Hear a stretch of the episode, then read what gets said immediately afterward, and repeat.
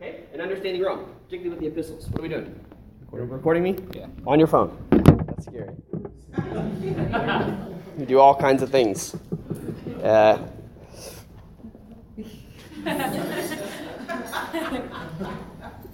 I have a reasonable fear of this. Because when I came home this week, of my roommates were listening to various sermons in slow motion.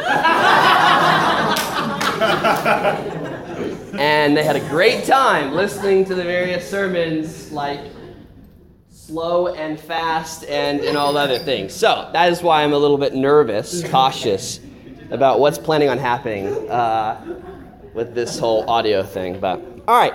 So uh, the questions we've been uh, kind of operating off of a series of questions that we've been using. All of them we've put on the Facebook page so that you know kind of what we're doing. I'm about to combine three into one, which is a really bad idea, but I'm going to try to do it very quickly. The first one is Does the role have an, uh, does the church have a role and an obligation in healing racial tensions in our society? okay, so does the church have an obligation and a role in healing racial tensions in our society? A question that we're really asking uh, a lot these days, particularly younger people, okay? And, uh, and I also had the question of uh, what is classism and the idea of us, you know, sort of occupying these various social classes, and uh, what is liberation theology, and what are its strengths and weaknesses, and what does the scripture say about, you know, poor people and poverty. Don't even try to write all these down. Again, they're on the Facebook page so that you can have them on your own, okay? And then a third series of questions, which is uh, how has, you know, can we be too sensitive about racial issues? And how has the PC, political correct movement, really hindered our ability to talk frankly about race and ethnicity? Okay, well, I'm going to answer all three of those in one. And we're going to kind of switch gears a little bit in our sermon series. By the way, I've asked a lot of people to help me preach this, and like no one is responding. So I don't know what's happening. I know Tabby, Tabby, you and Chelsea are like the only people who've responded about preaching. Well, okay, well, that's basically no one. I have asked like 10 people, and apparently no one wants to come and talk to you guys about race and ethnicity. I think probably many people are difficult. What? Yeah, we already have planned your sermon series way into the future once everyone is already bored with and the things we talk I don't know. People don't want to talk to you all, young people, about race, apparently. So I don't know what to do. I'm just going to continue to send emails out. If you know of anyone, you know, just anyone really who wants to come up and talk about this, you know, I might try to vet them, I might not. Uh, and uh, but I'm going to start looking outside of our church. I, am probably going to ask the president of the NAACP, Willie, to come speak at one point. Can I share his story? Uh, he's a good friend of mine, a very, very active member of the community, and is very involved with the MLK. But I mean, you know, if I can't get anybody to talk about this issue, I'm going to find some people because it's not that I'm tired of talking about it, it's that I don't want you to just hear from me. That sort of defeats the purpose of uh, partly what we're trying to do and hear people's testimony and their experiences. Uh, so, and, you know, another way, of course, of that is that you actually write uh, some answers to my questions on the forum, which would be really great too. Okay, um, so I'm going to try to do all of those three sermons in one, and we're going to switch gears and go from some of this just really kind of theoretical stuff that we've been talking about, some of the basic stuff. This will be sort of the last basic sociological uh, sermon, and then from here on out, we want to address really, really specific issues on how does the church uh, you know, what role does the church have specifically in really healing some of the racial uh, tensions that we have in our society? So we're going to talk real specifically. You know, we got one sermon series that's all about how to minister to someone who's racist and how to minister to people who uh, are different uh, racially from you, and how should we think about dating in our culture when it comes to race, and some of these other really just kind of specific topics that address the issue of or the question of how as a church can we uh, really do uh, what God has given us the power and ability to do in healing some of these things. So you can tell my answer to the question, of course, is yes. The church has an obligation and a responsibility, but more, in my mind, a great opportunity to heal racial tensions in our society. And if you have trouble with that answer, okay, maybe you're thinking about it in ways that are very political and or uh, ways that don't quite realize the goal of the church in the New Testament, which was to bring about the kingdom of God on earth. That's just what the church was. Okay? Uh, for God to use his people. And, and the church is, is a tough term, particularly in a society that kind of everyone goes to church. I mean, still about 70% of our society goes to church or is Christian. And so using church is itself a difficult thing because we tend to think of all these sort of structural, organizational things. But assuming for a moment that God has the ability to see the true church, whatever that is, uh, that goes across the sort of boundaries and structures that we have in society, the true church is absolutely supposed to speak into this issue and, if not lead the charge, uh, on making our society a society uh, that respects and treats people equally. It just is. It's, there's no way you can read through the New Testament and not pick this up, especially in a day and age where the average person in society had no political power. I mean, they had nothing. They couldn't do anything, Paul included. They had no ability to enact, you know, legislation or to get legislation enact, enacted or to pretty much the only opportunity many of them had for political involvement was protest. And protest was very, very risky. Because one thing that you really have to understand about Rome, particularly in uh, the early first century, is Rome is first not a cultural hub, but a military hub. The same way our society, uh, you know, supports our culture and our mission through a very large, massive military, Rome was no different. And in particularly, Rome was not a democracy. So people didn't go and vote and have rights uh, the same way that we think of our rights as individual equal voters. Okay? Uh, so, you know, to, to, to, sort of see the importance the New Testament places, particularly Paul, on a new earth, a new creation, a new structure, a new organization, particularly in a time and a day and age when they had no power should suggest to us that, that Paul absolutely saw the church as bringing about the kind of change that he saw society never going to make.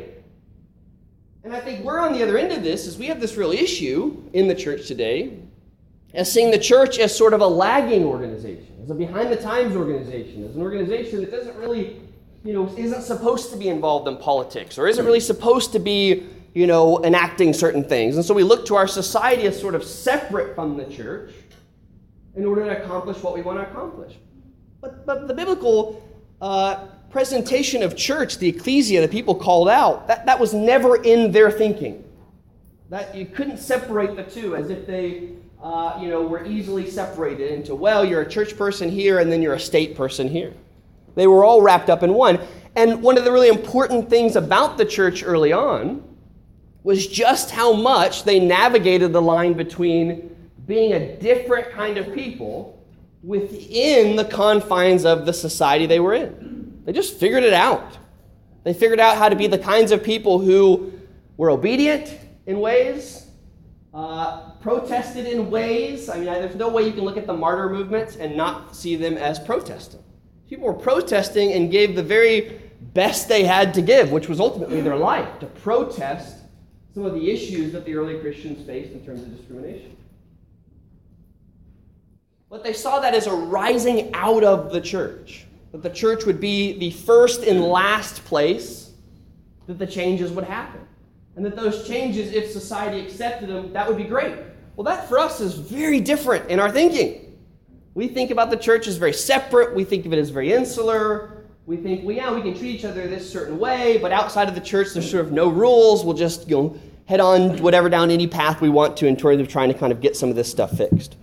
So we've got to understand that we're coming from a very different place, and we've got to try to reconcile that place with the place that the early Christians were coming from. If we're going to really try to understand some of the messages that they're giving. So let me give you a brief, brief, and boring history of, uh, you know, Roman uh, first century uh, status and social class and things like that. So we've talked a little bit about Palestine. We've talked about the setting of the Gospels and how we've got these farmers and who are increasingly being forced to Hellenize and become more Greek. These huge cities that are popping up that are very, very reliant upon Galilee and its ability to farm.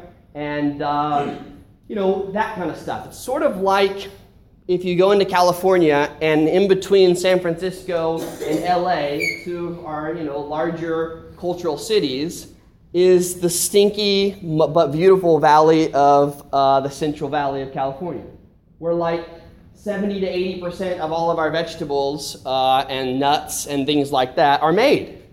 No one really talks much about that area, and no one really addresses much of what's going on there in terms of the migratory labor force and the kinds of uh, discrimination that people face in that area. But very much, LA and San Francisco wouldn't be able to be the cultural and economic thriving points that they are without the Central Valley, yeah.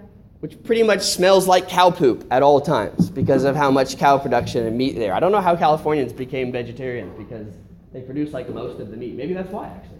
Uh, they, you know, from their trip from LA up to San Francisco, they saw all these farms. and They're like, okay, I can't eat meat anymore. No, uh, my, my wife is telling me bad bad uh, illustration analogy. Move on. Thank you. I really needed that. So, this is the same situation we have in first century Palestine. Uh, we've got these big cities popping up. They're very, very different. Uh, many of you probably uh, would be surprised if you headed through the Central Valley. There are more Trump advertisements, okay, than you will see in all of the Dallas Fort Worth area combined. Because these farmers, they're going for Trump, all right?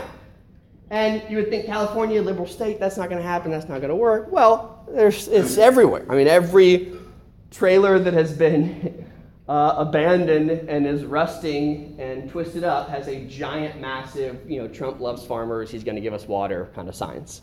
So look online if you want to. I mean, you can find this stuff, okay? So this is the kind of environment that we have in Palestine. It's very, very different rural and city life. Well, in early Christianity in Rome, you didn't have this same split you had only urban Christians. That's it. So when, uh, for instance, Jerusalem falls in the mid uh, uh, 65 uh, AD, most of the diaspora, Jews and Christians in the cities, they didn't even care. What a big deal to them at all. Those folks deserved it. Those Galilean peasants should have risen up and fought against Rome. They got what they deserved. That's how separate these first urban Christians in Rome were from uh, the Palestinian uh, uh, Christians and Jewish folks who Jesus has spent most of his time. So we kind of switch gears completely. We go from Palestine, which virtually has no slaves, I mean less than one, you know, one tenth of a percent of slaves, to the Roman Empire, which is probably about a quarter slave, okay, a huge slave population. Uh, some people always, you know, talk about why I just didn't talk about more about slavery. Why didn't he address these issues? wasn't in an environment where that even existed. It wasn't happening. Paul talks more about it because Paul's actually around it day to day. And so, in all of these cities that you go from one city to the next of the Roman Empire, they all have with them their separate culture, their political structure, their different, you know, sort of interesting practices and rituals, a lot of different people groups. Uh, these were urban areas, okay? And a number of things are important to recognize, but I'm just going to kind of point out one for these urban areas. Where in Palestine there were pretty much landowners, the aristocracy, and there were poor people, people who were farming, subsist, subsistence farmers. In the urban areas, you had this really interesting thing going on. And, uh, and you know, I'm going to use a technical term that I promise not to go into too far, called status consistency. And what this ultimately means is that, that status was not so easily determined in the urban, uh, uh, urban Roman Empire. You couldn't just tell the difference between an arist- aristocrat and a poor person. There were a lot of intermediate levels. Not necessarily with income, like we see in our society in our intervening levels, but with status.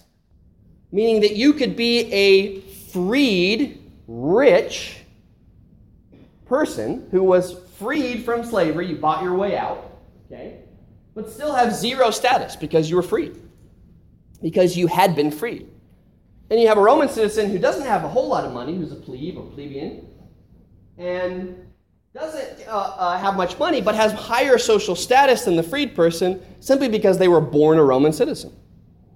So you have these sort of varying levels of what's called status, and this created a really interesting dynamic in the Roman Empire.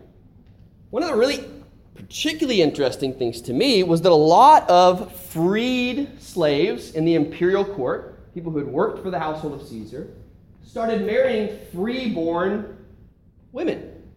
This became a very, very popular thing. So you've got slaves who are, have been freed marrying freeborn women. Okay, well, you say, well, why? I mean, that doesn't sound that interesting to you. Well, and this was pretty interesting. This was like a rich person marrying a poor person. Well, one of the main reasons that they did it is because a lot of these freed slaves from the imperial court had a ton of money. They were wealthy. If you were going to be a slave, you wanted to be a slave in Caesar's household. You just made a lot of money, okay? Just worked for your advantage. And freeborn women who would marry these freed slaves would actually have higher status than their freed husbands. It's a pretty good deal. Women, you get money, and you get to be the boss of the dude. Kind of.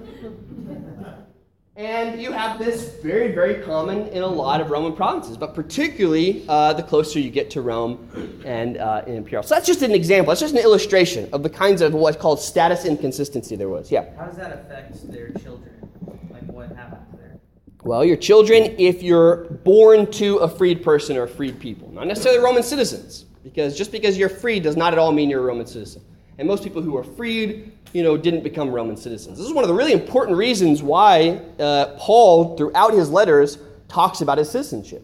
It was very rare for not only a Jewish person to have citizenship, but a Jewish person from Palestine to have Roman citizenship. But his dad had Roman citizenship, which meant he had probably a little bit of money, and who knows exactly how he got it because we're not told. But Paul, as a citizen, would have been someone who not necessarily had a lot of money because he certainly didn't, but have, would have had at least some basic status as a Roman citizen. And that was a big deal. Very, very big deal. Very few people in the early church were Roman, would have been Roman citizens. Okay? And, uh, you know, I can't go too much more into this. If you want to, you, you know, look into this or think more about it, you're going to have to come to the Rome class where we talk about all these different distinctions and all that fun stuff. But the important point is that different from the area of Palestine, in the urban area, you had a lot of status consistency. You had people who had money but maybe no status. You had people who had status but maybe no money. You had a lot of intervening things in between, which is a lot kind of like our society, if you think about it. We have a lot of intervening variables. People who, uh, you know, may be a professor of college, and so they have high status, but they make money like I make money, which is community college salary. It's a little bit more than minimum wage. Just kidding, it's not that low.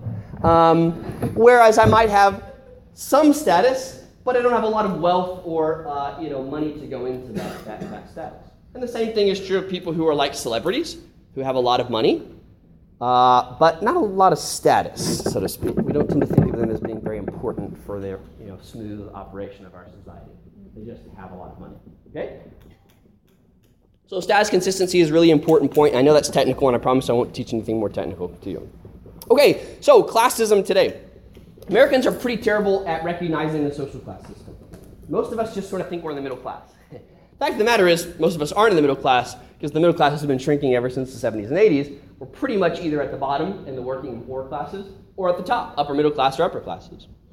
Not in the middle class. Middle class kind of is an idea that we have about ourselves that isn't really true. But Americans don't talk much about their money, and they don't talk about much about their wealth, and they don't address that with each other, and we tend to think that that's not an okay topic. And so we go on thinking that everyone's just kind of sort of in the middle. We've got those really abjectly poor people, uh, you know, and then we've got those ridiculous 1% rich people, but everyone more or less is sort of just kind of in this nice, smooth middle. And I would encourage you, if you think that way, to look at a video, just type in Google wealth distribution and put Facebook because this was a popular video on Facebook. But it was done by uh, some guys at Harvard, uh, economists, and it's a really good video that will help help you understand the social class system and our society. And we don't have time to go much into that. The point is, though, that our society looks like a lot of other societies in that we have a concentration of people at the bottom and at the top, and not just a ton in the middle. Now, I'm not going to go more into that. I can't. It's not possible. I'll get into teaching mode and it's not good. So, there's been all kinds of philosophies on our social class system throughout the ages. But two particular philosophies have stood out among, uh, you know, social scientists. The one is that we need some kind of hierarchy in our society because otherwise, Who will do the jobs that no one else wants to do? Where do we put the lazy people? Where do we put the young people? Where do we put the new people to our economy? There's got to be a starting place for people. And so the class system functions as a way for people who are incoming into our society or who are lazy or who are not willing to be skilled or whatever else to start somewhere and then move their way up. Okay? And that's, of course, the, the justification for uh, having a stratified or uh, social class hierarchy. All right? And that's the traditional view on hierarchy. Most Americans, whether they recognize it or not, believe that this is sort of how our uh, society is organized based on hard work and skill. And, and this is a biblical Christian idea. Why not? Paul talks a lot about hard work, working with your hands. I'm going to talk about that in just a moment. And our society is supposed to be sort of broken up like that. And as such, these folks who traditionally uh, have been okay with a class system in our society, okay, have been very resistant to changing much, slow to change. We don't want to change too much too fast because our system is more or less good, it works, it's progressive, it's, it's fine. Fine, sort of how it is. All right? Slow but steady. And many of you who read the Birmingham uh, letter from MLK, he talks about this traditional viewpoint. Slow but steady. You say, slow down, slow down, but now is the time to change. And of course, there's all kinds of problems with this. This, and I, I don't want to go too much into it, other than just to say, I think we have plenty of examples in Scripture where the Holy Spirit works and works quickly, and it's time to move on and switch up entirely. I think Acts 15 is a great example of this, where Paul, within a very short time frame, um, after the churches begin to evangelize urban areas, are like, all right, you know what? We're not doing this whole Christian people got to become Jews first. Here are the rules for Gentiles becoming Christians boom, done, there's the council, let's move on. This is a very quick movement uh, to separate this, this idea of having to become a Jewish person as a Gentile before you become a Christian. And that was, I mean, the, the st- that, that whole debate and whole argument we, we can't even go into because of how detailed and um, you know, kind of nuanced it is. The point is simply that the Holy Spirit was moving, it was very, very clear, and the folks picked up on that and immediately headed off the kind of discrimination that was inevitably about to come as a result of Gentile Christians and Jewish Christians fighting against each other. Now, you still get some of that in the letter, sure, but that was a decisive action. And it's very clear from the story of Acts the Holy Spirit led that. And it was a quick change. It's not an, it was an almost overnight kind of change that happened uh, as a result of Paul's first few missionary journeys. And I'm talking about the council right? The, the idea uh, that we give uh, sort of the three rules, or four more or less, in Acts 15, where we give Christians uh, this sort of freedom from having to become Jewish first and they can immediately become Gentile Christian. Yeah? You guys know about that, right? No? Maybe? Possibly? Okay. Oh, man. I got too much history in my brain. I never know. On the other end, which is what many of you, young millennials in particular, are a little bit more comfortable with, is this sort of pendulum swing in the other direction from the traditional view. Society is more or less bad. You've got, you know, your, the white dominant oppressors who are oppressing everybody, and they're all bad people. And we've got to try to lift up these subordinate groups and change, and we need progress and all this other stuff. And the whole idea of this approach is very much that everything is about conflict. We've got to disrupt these social institutions. We've got to vote Bernie Sanders in and all become socialist. Um, very much quick change. Let's just do away with everything old and it's just new stuff. We want new stuff, new stuff. We want this to be new, this to be new, quick fix, quick change. Uh, and uh, it's a very, very progressive, to use, I would say, a too positive of a word for this, this idea. Uh, and, and of course, this is, this is just the dominant viewpoint for a lot of young people. Uh, it just is. It's just, we just sort of tend to think like this now. Um, and without aligning any of these approaches with political uh, viewpoints, although I think it'll be obvious to you uh, what, what approaches they would align with, um, this, is, this has created some issues of its own. And of course, number one is white people feeling the need to, to be guilty, or white guilt, which we'll talk about later. Tabby and Chelsea are going to talk about white guilt, white privilege, and being woke. Uh, three, three W's. Uh, sure you guys will like that. Uh, anyway. So, as a result of this approach, white people are bad, uh, and therefore, you know, we need to sort of uh, overthrow them, and uh, and we have this you know this sort of sense that uh, um, you know white people have been doing all these wrong things for so many years, and it's time for them to own up to it. And, and I understand. I hear this a lot from white people who haven't really been faced with some of these facts and, and figures. When they hear it, it's there's this sort of sense of guilt, this sort of white guilt. You know, we'll talk about that later on. I don't have enough time to talk about it now. And of course, that's okay, I guess, like momentarily, but white guilt doesn't do much for you unless you do something as a result of it. I would, you know, uh, take you back to 2 Corinthians 7, where Paul talks about the kind of repentance that, that ought to produce action and, and earnestness and readiness to see justice done. And so white guilt is fine, I guess, although I have all kinds of problems with the idea of white as a whole category that's somehow united. Um, as I mentioned last time, one of the things that we miss in our conversation about white people is that there are a lot of white ethnics, meaning that white people who more or less were discriminated against when they came into our society, and who, when we separate from WASPs, those really, really rich white people, white Anglo Saxon Protestants, uh, don't do near as well as the rest of the white population. And of course, statistics mask this, and intermarriage masks this trend and everything else. But for now, white people are bad and uh, they need to be de- dethroned, right?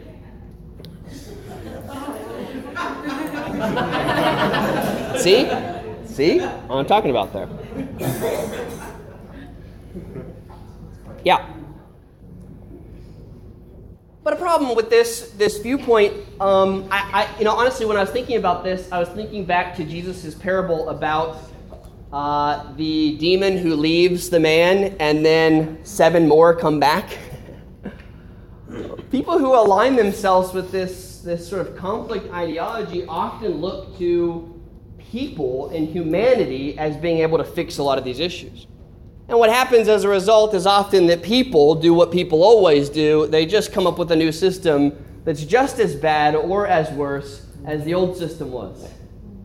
We've seen that a lot, uh, particularly over the last 30 years in some of our economic policies, particularly with the drug war. So, we've got to be careful with, with taking any one of these approaches uh, simply. The traditional approach that says society is, you know, more or less uh, okay, that our class system is functions well, and there's no need to change, or this other extreme approach that, you know, everything needs to change, we need a whole new society, everything's broken. Um, we've got to be very, very careful with the extremes. As the Proverbs would tell us, uh, the man that avoids extremes is wise. I think I messed that up, but whatever. My mom can quote it, right, mom? She wasn't even listening. I caught my own mom not listening to me. That's how boring this sermon is. Is my own mom is not listening to me. She's doodling. Wow. Sometimes you just got to do it. You got to do it. So let me give you three biblical principles that I think will help uh, us avoid some of these polar opposite approaches here. The first one is that in the church, everyone has equal status and therefore equal concern. Guys, that this would have been one of the first things that would have been hammered home to the early Christians is really phenomenal. In a society that status was everything, that wealth itself, profession, weren't anything. Some people think Luke, who wrote one of the Gospels and, partic- and possibly Acts, was a really rich guy because he was a doctor. Guys, most doctors were slaves. Okay? Most doctors were slaves. So, occupation, wealth, these were not significant factors in someone's status. What was significant was their status, which a lot of times was their ascribed status, what they were born into. Simple as that. And most societies on the face of the earth today and that have ever existed have been ascribed status kind of societies. Your status is simply your status from birth, moving on. And the little bit of mobility that you may have the possibility to achieve or gain pales in comparison to your birth status. Okay? And in our society, supposedly, we're not that interested in it. Problem is, we can still predict a lot of people's uh, outcomes simply from birth, which shouldn't happen in a society that apparently doesn't care about ascribed status but ascribed status was everything. So that the church would, from the beginning, make it clear that everybody has equal status. This is what, what Paul means when he's talking about no slave, no free. This was a huge, or, or, neither slave nor free. Doesn't matter. This was a huge, huge, huge disruption to the social fabric of society. And probably one of the main reasons Rome hated the church from the get go was because it equalized people's status. And you know, to the point where a lot of the early writers coming from the Roman elites talked about the Christians as a bunch of poor people who were trying to revolt against the rich by saying that everyone has equal status. The problem with that is that's just not true. We can look back, literally look back at the names of people in the New Testament who were a part of the early church, and we can, with some degree of certainty, figure out what status they would have been in. Some because their name, whether their name was Latin or Greek or Jewish, and then with our knowledge of the cities that they were coming from, whether they had a household big enough to support Paul and his traveling companions. There's a lot we know about the social status of the early Christians. And what's very clear, and really hasn't been clear uh, since really the last 30 or 40 years, is that early Christianity was a very, very wide and diverse cross section of the status uh, positions in society. You had rich, you had citizens, you had non citizens, you had freed, you had, non, you had a lot of different people and this was the, the real brilliance of Christianity spreading in an urban environment, was you had the ability to put a whole lot of people together. Read 1 Corinthians. Most of the issues in 1 Corinthians are, are issues of status. Different people of different statuses not getting along with each other. Folks eating their private meals at communion.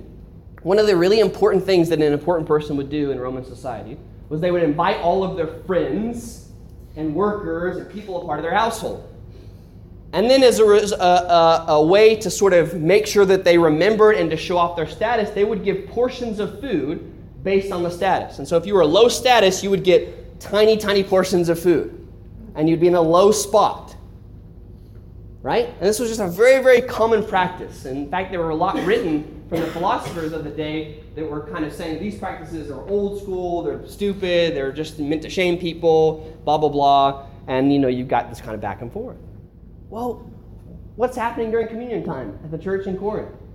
Folks are trying to do the same thing. They're having their big supper meals, they're not waiting for the folks to come in from work. They're eating in the middle of the day, and then when the people come in who are poor and had to work, you know, they're off in their own little section, kind of eating their little tiny meals like what we eat. I don't know what that says about us and our communion today. But um, actually, no, I, I, guess we do have big bread, so that's good. Yeah, look at that. We're a tiny bit better than our other two churches uh, in terms of status, so that's good. A lot of these issues uh, from Corinth were coming from status uh, uh distinctions between them. The lawsuits, all of these things uh, were a matter of status. So the church was equal status to the church, therefore equal concern.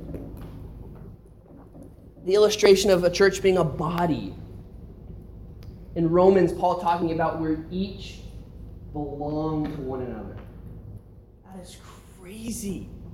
If you were reading that as a freed person, I'm sorry, but there's no way you wouldn't be gritting your teeth reading that. You're telling me I belong to the lowest slave in my house just simply because he's a Christian? I mean, you know, you just that there's no way to read that in our own day and age and understand the significance of it. And Christianity turned the social order upside down in these households, completely upside down. And these scriptures that we actually ironically go back to to say, well, you know, Paul was a misogynist and, you know, Paul was a racist, and were the very scriptures that the early church interpreted opposite of how we interpret them. But oh my gosh, did Paul just really say to the household that he ought to treat his slave, you know, in a certain way? I'm a household owner. I can treat my slave however I want to treat him. And in a lot of those slave master passages, the focus of the passage is instructions for the household owner. It isn't about slaves and about women and things like that. The majority of the uh, instructions are for the person in power to make sure that they are doing what they ought to be doing in this, this situation. It's upside down. It's upside down. Equal status in the church, therefore equal concern. Number two is we got to work hard and do well to provide for others. You see this throughout the Acts and in all of the letters. Uh, our generation, I think, is falling into a trap that work is not meaningful. That hard work in particular is not meaningful. And if I have to work more than 40 hours a week, I am, oh my gosh, I'm basically a slave at my job. Well, we could go into a lot of the kind of environment that, that, uh, that existed at the time, but I'll tell you that in urban Christianity, there really weren't that kind of poor, lower, uh, agricultural person. The, the poor people generally were laborers, unskilled laborers. I mean, in Rome, every time an emperor would come by or come through the pike, he would tear down cities, okay, uh, and then rebuild them in his own name. cities were constantly changing names. They're constantly new construction projects. In fact, our class talked about this, I think, two weeks ago, but it's very likely that, uh, that Jesus was a carpenter for a very large building project in Syria. And that, uh, uh, um, you know, when he was doing this work as a young man, the first probably 15, 20 years of his life, he was building with his dad, uh, rebuilding Roman buildings uh, out in, uh, in a Syrian area. A city that was very wealthy, had like a 400 person stadium, which was like unheard of. Um, and this is a lot of the kind of work that he would have been doing because, you know, comes from an artisan family. Now, artisan families in urban areas were kind of like as close as you can get to working class families. They had enough. They weren't subsistence living. They weren't hopefully one, you know, at the end of every day, I hope to have enough food. They were working class. They, you know, paycheck to paycheck's the wrong way of putting it, but artisans, who a lot of who made up the early churches, okay, craftsmen like Paul, tent makers, whatever, these folks who would go from one place to the next and work with their hands. And they worked hard. Paul talks to the church at Thessalonica. I worked day and night. And when did I share the gospel with you? In my off time. No, while I was working. You had no other option. It wasn't like, well, I share the gospel and our focus on Jesus when I want to study, you know, when I have a two hour break. It was like, we're doing this as we work. And when Paul would go into a city where there were no Christians before, what do you think he did? Acts tells us he went to the synagogues, but that's a little strange considering Paul himself never really says that uh, in his letters. And so maybe Luke was trying to kind of, you know, I mean, who knows what was going on there? We don't know. There's not. There's a whole lot of conjecture in terms of why Luke focused so much on the sort of synagogues in each city. Most likely, what Paul would do would go into a city. He would go a part of a guild or a union where there were other tent makers and just start meeting people. And that's how the gospel spread from one city to the next. Paul simply ministering to people at work. And we're ministering to people everywhere but work. Because we think people at our work are unministerable too. I don't know how to say that, but you know the point. Right? The whole idea was work hard and do well to provide for others and to see your job as the place to spread the gospel. And we need to repent of our attitude about work, both in our inability to work hard and our ability to find God at work in the place we're at. The reason we don't find Him is because we often ignore Him or don't bring Him with us, uh, and we're not paying much attention to kingdom values in our workplace. So, equal status in the church, therefore, equal concern, work hard and do well to provide for others. It's particularly funny when Paul comes across these philosophers who are just sitting around talking, right? Here's a man who's working hard, you know, uh, intentionally won't take money from certain families, particularly in Corinth, because he doesn't want to get too caught up with them. Apparently, there were a lot of wealthy families who would have loved to bring Paul on and then begin to influence him, you know, because that's what patrons would do, right? Patrons of a household would bring people on to do various tasks and work and things like that. And sometimes the task wasn't really necessary, they just kind of did because they had money and wanted them around. Uh, but Paul resisted that in Corinthians and very much. Uh, accepted that in places like Macedonia and, and the church at Philippi. But, but they were working. So, equal status in the church, therefore, equal concern. Work hard and, and do well to provide for others and to share the gospel at, at your workplace. The third one. This one's going to seem kind of out of place, but I'm going to try to unpack it a little bit. Only the Holy Spirit can draw people to Jesus. Jesus says very clearly in John 6 that the Father draws those who he draws. He just does. He's the one who draws people. The Spirit is the one that convicts of sin and of righteousness. And one of the issues I think that's sort of creeped into our, dare I say, liberal mindset for many of you who are young is that if we can only get people into a better circumstance, then they'll be ready to accept the gospel. I'm not saying that it's, you know, not okay to help people and to provide for their needs. But when I place people's acceptance of the gospel contingent upon their circumstance, I've inserted my own idol and my own human work into God's work. Guys, not only is that an absolute slap in the face to the millions of people on our earth now who are Christians despite the kind of poverty that they experience, but it's certainly a slap in the face to the early Christians, many of which who had to work very hard, live in very difficult situations, not the least of which because they were being directly persecuted after a while. And it's sort of a slap in the face the fact that the people who are most religious in our society are poor people, are minorities. And so, this idea that we've got to get people into a better circumstance and then they'll be accept the gospel, or we've got to kind of present ourselves as the church in a certain way so people will, you know, accept the gospel. It's just not right. The Holy Spirit is going to call people to see Jesus as He wills. And when we insert ourselves into that work as if it's contingent upon us being you know, presenting the gospel in a perfect way or along with cultural standards or taking care of people's physical needs first, you know, and then hopefully they'll be in a position to accept the gospel. We insert our own humanity into this equation. Paul says it very clearly in 1 Corinthians when he talks about God making it grow. And we just simply water uh, and plant, and God's the one that makes it grow. We need to come back to a conviction that people are drawn to God by the Holy Spirit.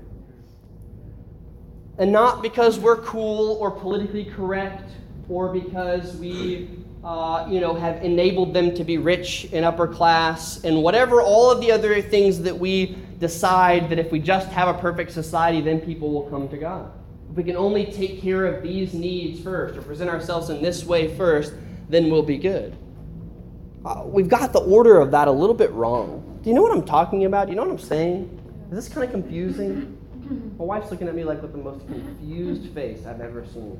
I'm just asking the rest of you. Got it? Yeah? Good. As long as you've got it, Austin, we're good. I'll explain what I mean here. So, I want to give you three good trends in, in our society and their temptations, and I'll end, end with that. Uh, so, good trends. Trends I think that are really positive in our society and then the temptations that come along with those. Uh, number one is, is social and political engagement. It's no, no secret that millennials, in particularly, uh, are not very politically engaged and haven't been for a long time. But this last decade, it my estimation, seems to be a kind of renewed interest in social and political engagement. I think that's great. This is a wonderful trend. I don't think, uh, you know, we can call that a bad thing at all. I think it's great as Americans, as uh, you know, living in a de- democratic society, we have a lot more control than people who have lived before us and who lived currently to change the things that are going on in our society. We just do. How much control we have, particularly with the presidential election versus like a local election, well, you could get into all kinds of arguments about that. But this renewed interest in political and social engagement, I think, is very important. Not the least of which because it encourages us to be involved with each other in civic ways, something that we've kind of lost a little bit in the boomer generation.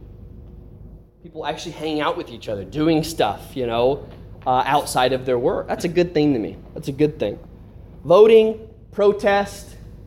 I mean, some Christians might seem to have a real issue with the kinds of protests we see today, and I have no issue with nonviolent protests. I think they're absolutely important. I think the Jews did it in their time. I think you could say and make an argument for the fact that Jesus protested uh, some of the, the, things that were going on in his society, although maybe not as overtly as we do, but then again, they didn't have the chance to. I think this is a question we can discuss and we can talk about certainly. Protest is a very important form of political engagement, particularly if it's nonviolent, particularly if it's uh, of the kind that you understand pretty clearly where the values are. Uh, this Black Lives Movement uh, has been good in a lot of the uh, messages that it sends our society. Uh, the Blue Lives uh, Movement, as a result, I don't think has been good. I think it's silly. Um, But there are plenty of organizations and groups a part of the Black Lives Movement that are not good. And the Black Lives Movement, if it's even a movement, is a real large umbrella term for a lot of good and bad stuff that's happening in our society. In the same way the civil rights movement was that way. And MLK uh, had some of the most harsh criticisms for those people who uh, were his peers who were going about protests in very, very unhealthy and unhelpful ways. And so I think it's okay. I think protest is really good. I think we've got to think through that and we've got to be involved in it. Here's where I think this, uh, you know, very not so great temptation comes into play. We love to talk. Talk, talk, talk, talk, talk. And talking is like the easiest way to be involved and often the least effective. Talk, talk, talk, talk. We want to post stuff. We want to comment on stuff. We want to talk, things that are going on. The scripture seems to be pretty clear about avoiding useless chatter. The kind of chatter that addresses only ideas and hypotheticals and does very little in the way of changing people or making them move forward. But it's just simply talking heads. Talk, talk, talk, talk. Jesus in Matthew 9, wisdom is proved right by her actions.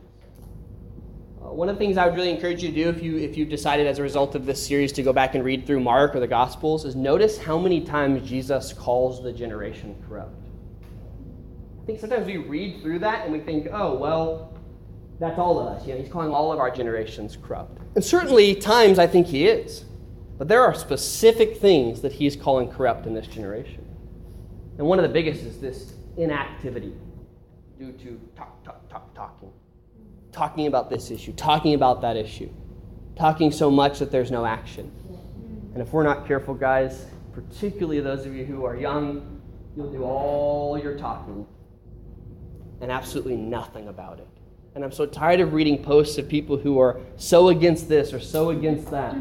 And then behind the scenes, I'll message them and ask them, So, what are some ways that you've gotten involved? Well, you know, I, I haven't really gotten involved. I'm working on it, you know, blah, blah, blah.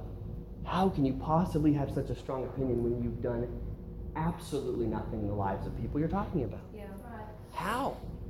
That is top down, silly, ineffective way of talking about and dealing with these issues. It's the lazy road to dealing with these issues. We feel good, and we can express ourselves and move on to the next social issue. And unfortunately, millennials generation is a faddish generation when it comes to politics. You guys were into sweatshops in the 90s and then green technology, and now we're on to race. But what's next? Are we really going to deal with any of these issues at a real core level, at a structural issue? Or is it going to be the news of the month? And then we're on to the next topic mm. and the next topic. And that's a real problem. Wisdom is proved right by her actions, Jesus tells us. And he's telling it to a generation that's wicked and saying that they're just saying both, they're speaking out of both sides of their mouth in that passage. It's Matthew 11, I'm sorry, I think I said 9. Or Paul, when he comes to Corinthians, uh, when he comes to the church at Corinth. He says, The kingdom of God is not a matter of talk, but of power. Shall I bring a whip? I'm about to get active. You guys have been talking, but I'm going to come and I'm going to be active. And guys, if we're really concerned about some of the issues that we talk about, we've got to get involved in those things. And it doesn't mean we go join an organization and spend 40 hours of our week being involved in it.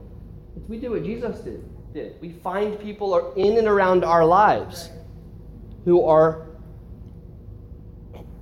uh, res- I can't even speak. I'm tongue tied, but you know what I mean. Who are experiencing the issues, and we get with them one on one. Jesus did not make a whole lot of political statements because what he did was he made his statements through the lives of individual people. He didn't get up in front of a crowd and tell the crowd what they wanted to hear and rile them up and get them going. The Jews were already riled up at that point, and they were heading to their own destruction in 30 years. Jesus knew better than to try to get the crowds riled up. Yeah. He riled people up through individual acts of kindness in his life as he ministered to people. And he made his social statements to the lives of individuals. Individuals first, and then issues as we move out from there. And too many of us, we want to start the other way around because it's easier. That's why. And we, we have this idea that somehow we're going to fix something from the top down. Really? How? What kind of arrogance do you have to have to think that's going to happen? That your Facebook post is going to contribute to this totally getting turned around? It's the things that you do, it's the way that you live. It's joining with Jesus who enacted the civil rights movement, guys. It wasn't us. We didn't do that. It wasn't even black people in our society. It was the Holy Spirit working through people in our society to enact that movement. And we got to believe that. We got to believe that the Holy Spirit is working continually around us. That God cares about these things. But your talk is your talk. Second good trend, but the temptation that follows is immediate information. We can immediately get information about stuff. It's amazing, it's unbelievable, and most of it's inaccurate or not very useful information. And so we love, we just love to kind of throw out our data for people. It's not nuanced, it, it, it ignores a lot of stuff at the same time as it informing us of certain things. We have immediate information, we have the ability to just look something up and immediately get stupider by learning the wrong thing and then deciding that wrong thing is actually reality. I tell uh, my students in class all the time, you know, we make fun of villages and things for their uneducation, but Google is our local witch doctor. As soon as we're ready to prove something to someone, we run up, get on Google, find the first source. It could be like wronginformation.org, but we're not paying any attention to the URL. We just want information that proves our point. And so while immediate information is great, Many of you talked to me as a result of the uh, thing that we did a couple weeks ago about the current state of race in our society. It was eye opening for many of you. That's so good. Your eyes need to be opened. You need to understand this stuff. You need to understand when we're making arguments about stuff and you don't even begin to understand the basic statistics of the, of the topic. What are you even talking about? How do you even have the right to talk? You've done no research. You've gotten on faithit.com. What is that? I don't even know. What is that site? Okay? Don't get me wrong, okay? Some of you liberals are like, oh, yeah, bad site. Well, when our media is pretty much only liberal today, pretty hard to find good information. Well, they're back at you. You gotta run over to Fox News, you know? It's tough, man. We got one news source telling the truth. That's it. Guys, with our immediate information, there's the temptation to be very, very arrogant about our views. One of the things that I think is so indicative, particularly of some of you who are pretty young and you're posting about stuff that you have very little interaction with, is just the arrogance of the types of things that you're saying. That somehow you're the first person to be concerned about this. Yeah. Somehow you're the first person to point out this issue. Gosh, that is so anti Christ in its spirit. Paul, remember in 1 Corinthians 8, says knowledge builds up. I mean, it puffs up. Puff, puff, puff, puff, Until it gets popped, which happens with some frequency in our conversations with each other. But love builds up. Anybody who thinks they know doesn't yet know as they ought to know. One of the best lines in all of Scripture. And it's in the context of talking about love. That knowledge has a way of tricking us into thinking we know something that we don't know at all. But love focuses us on building up ourselves, our understanding of the world. And for any of you who've done, you know, for those of you in graduate school, I think in particular, you know this. You get into school, and there's this part of you that really kind of gets impressed with yourself that you're learning all this. But if you're honest, there's another part of you that recognizes, oh my gosh, all the stuff I learned in undergrad is like not right. Yeah. or is like so much more complex than that. And I have more questions now than I have answers. And so educated people are tricky because they can be some of the most biased and ignorant people there are. because they have a little bit of data that someone else doesn't have, and they're going to use that over you to impress you. They don't care if it's accurate or not. We are not rational people when it comes down to it. We're pretty irrational in our way of thinking. I think that's part of the reason why science can be a really great balancing force for us. But we've got to not be arrogant with the information we have. Guys, we need more posts of people saying, Look, I'm just trying to kind of figure this out. Uh, trying to understand this. Here's what I've seen. Humble. Not the kind of arrogant, gotcha kind of stuff that we love. Whatever. You're uninvited to my next sermon, wife. Next week, you're not allowed to be here. My last point, okay? Uh, and I'm preaching this just for Lorraine. Lorraine's not even here. My goodness, who is she? Where is she?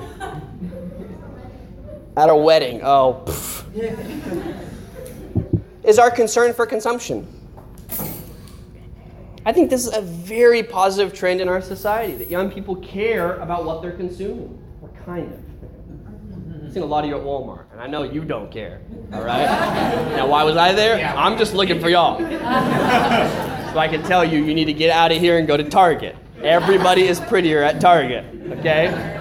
That's just so true, right? I didn't get a very good laugh. I don't know. So, our concern for consumption, I think, is a really good thing. In fact, uh, we were talking in one of our classes uh, on Palestine in the morning, and we I'd kind of done this funny little thing with them where I was like, "Well, uh, you know, what did you guys have to eat?" And you know, Cassandra had you know some stuff to eat, and the guys hadn't had anything. And so I asked Cassandra, you know, well, why is it that you stole food from them? And of course, it's, still food, but you know, when you were uh, uh, in Palestine in this whole idea of kinship reciprocity, which we talked about, people just don't go without. If people go without in your clan, that means someone has too much. And this idea, I think, in part is creeping back into how we think about our consumption, and that is absolutely great. Yeah? Sorry, did you say that the point was our concern? Our concern for consumption. Yeah. That's what I was- Yeah. It's a good thing, it's a good trend. Yeah. Yeah. We need to be concerned with it. We need to understand the, the uh, as best as we can the product chains and where stuff comes from and how people are being oppressed as a result of the things we're using. Now, you could spend your entire day doing that. So I'm not suggesting that we all need to go out here and everything we do. It's just not possible, guys. But we have to be reasonably concerned about this, using common sense to understand there are plenty of resources and sites to go to now that, where you can try to kind of understand the product chain. Not to mention the fact that a lot of, uh, of companies have been, have been pressed to at least pretend like their products are uh, sweatshop free. But we've got to be able to, to kind of keep the, you know, um, the fire on those organizations that are doing that. I think that's really, really good. A concern for consumption is a big deal, particularly as we are more and more global, uh, globalized, and understanding that a lot of these political conflicts and even refugee stuff, some of which uh, is directly resulted to our uh, economic uh, concerns in those places. And being able to recognize that, and address that. These aren't just political infighting. They have a lot to do with American interests economically overseas. And to, to try to understand that and figure it out. Not with a sense of shame or guilt or, oh my gosh, I can't consume anything now, but with a sense of responsibility that we have as Christians to make right uh, some of the really messed up social structures in our society. And that's really encouraging, I think. Uh, so, anyway, the temptation there, of course, is, is this sort of disunity and self expression that comes from that. I talked to my students some about, you know, that we, we t- say one of our values is uh, equal opportunity. And some of us believe it, some of us don't. But a much stronger value for us is individual achievement, which can be very contradictory as a society to the idea of equal opportunity. And so sometimes when we are concerned for certain things that are going on in our society, it's nothing more than us presenting ourselves as better than we are, as unique. These are my set of social causes that I'm interested in. I'm better than you because you're not interested in social causes. And again, it's, it's, it's this, this very sort of self focused, self interested, here's my list of all the things that I'm engaged in and doing. But the reward in using that to compare yourself to others is just that, that you compare yourself to others. And When they realize that you're not even that involved in those things, you just talk about them, your reward's gone. And then comes the humiliation. But the real reward is being God's ambassadors in, in areas that we've chosen. And I don't think very many of us can be that involved in very many social causes. Perhaps rather than talking about five or six, some of us ought to at least just go out and do something in one area with one person or one organization or one something. Research, of course, first, but to be able to actually uh, pay attention to what's going on and be completely okay at the end of the night that I'm not involved in every single thing, uh, new trend that comes our way. You've got to be okay with that. Certainly have to be okay that I don't have all the information on the most, you know, uh, recent immigrant issue. That I'm willing to listen to you because this is something that you're concerned with. Great. And it's not a battle of who's got the best opinion, uh, but uh, where we can actually teach each other. It's very important. You go back to Romans 14 and 1 Corinthians 8 just to close up, and you can kind of read through this as some of the issues that were going on uh, in the early churches. They had kind of picked their issues, and in their issues were a little bit more about purity and not so much about social causes. And then they began to kind of judge each other based on who was the most pure. Who was eating food sacrificed to idols? Who was this? Who was that? Who was drinking? Well, we do that same thing with, with social causes, and it absolutely causes disunity among us. This might be kind of a weird ending in terms of a passage, but 1 Corinthians 6 talks about a lawsuit among believers. And it's a passage that very few of us have found applicable to our own lives. And yet, it's a passage that really has huge significance for the way the church ought to interact with our society. Because, guys, racial reconciliation, which is a weird term, healing the racial tensions, that starts in the church. And it goes out from there. And unfortunately, the church has often been behind the times and it's been forced on us by a larger society, but that should never be the way it is. The church shouldn't be resistant to that kind of change. But it's got to start here. If you believe that Jesus is working in the church as his mode for redeeming society and humanity, it starts here. We need to get on the same page with some of this stuff. It's not okay for us to have wildly divergent views and then to run away from the church and go do our own thing in the state as if that's normal and okay. It starts here, and if we can't figure these issues out within the church of God, we're desperately lost for trying to do anything in our society. Because the change won't be lasting, it won't be built into the fabric of who we are. And that's what Paul's ultimately talking about with these lawsuits is what are you guys doing? You're going out into the state to handle these conflicts with you when these conflicts should be dealt with in-house. You have much stronger loyalty and ties to each other than you have in the state. So what are you doing?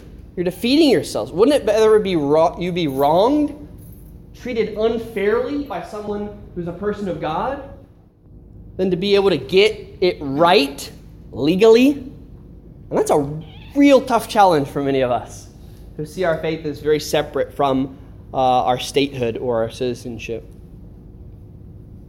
It starts in our hearts and goes out. It's the same way. It's, this is the kind of reform and protest Jesus practiced. We talked about it. It starts in the heart and then it goes out from there. And this is something that I think we as a church have to continually figure out, particularly in a day and age, again, where there's just not a lot of civic engagement and civic involvement. Is how, as a church, how, as a group of young people, can we really begin to mirror the kinds of changes we want to see in our society? What do we do? How do we make that work? Because it's always going to be easier to launch onto some website and say something, or to join some organization and not have to deal with those issues at home, here, in our own midst. And for those of you who think those issues are fixed already here, you come talk to me, and I'll give you lots of examples of how they're not. But that's where we got to start. Because if it can't be done here with the people of God who have the power of the Holy Spirit, we have no hope as a society for those changes to exist. And maybe they'll happen, but they won't last. Yeah. We've got to build them into the fabric of our churches. And we go out from there. And that's really what we're going to be talking about the next couple weeks is how do we do that as a church? How do we start with the individual and move out? How do we start with the church and then begin to really make that applicable in our society? And uh, to give you really kind of concrete examples of that. We're going to take communion. Those of us, uh, those of you who uh, you know haven't been here before with us, we take communion uh, a little bit loud and uh, rambunctiously, not uh, meant to make the moment any less sacred or um, important. We just simply believe it's a community meal, and all of us together take it to remember that you know, that Jesus is who he says he is. He is our unity, he is our peace, he is making things new, even when we don't feel new, uh, and we don't feel like things are getting new. He is still there making things new. And that's what we celebrate in communion, is that new birth, that new creation. Uh, that one day uh, will absolutely blow us away in our understanding of what Jesus has done. So we just do that as a community meal. We'll have this side go first. Uh, you can get up and you'll take the bread, you'll dip it in the juice, and then you know you guys can go as well, and then we'll kind of come back. Those of you who do the communion, as soon as you're done, try to come back to your seats uh, because you know we always have sort of space constraints in here. Lord God, thank you so much for the way that you work. And Lord, will you guide us and give us wisdom? We care about the things that are happening in our society. We care about the injustices and the unfair treatment that people get. Teach us to care at an emotional level that deals with names and faces, not with issues, structures, and organizations. Help us to make significant changes in our body that challenge society at large. What's not to be behind the curve and behind what you're doing, Lord, but to be on board with it and to constantly be moving in the direction you want us to go and to be sensitive to that. Help us to know uh, what to think politically to not just side with what we're comfortable with, but to pursue you and to pursue your wisdom and your guidance. Help us not to be straight ticket voters, people who just mindlessly vote for people we're uninvolved with and unconcerned with. But help us to really look into the issues, to understand them. If nothing more than to know new areas that we can be involved in and around us for protecting people and loving people, treating people with equal concern. drive away our arrogance and our pride and the feeling that we know something and that we are something. Uh, and just remind us of our dignity and our worth in you. Lord, we love you and we take this as sinners, people who mess up daily and mess up in all kinds of creative ways. And that you would still love us and be merciful and that you would use us is really remarkable. Lord, apart from you, we admit we can do absolutely nothing. But in your kingdom, nothing is impossible. We love you, Lord. Amen. Amen.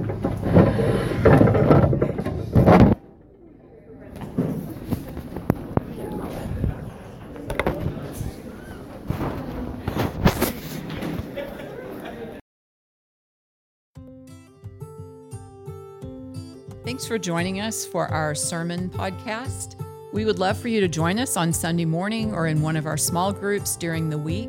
And you can get more information about that at dentonnorthchurch.com.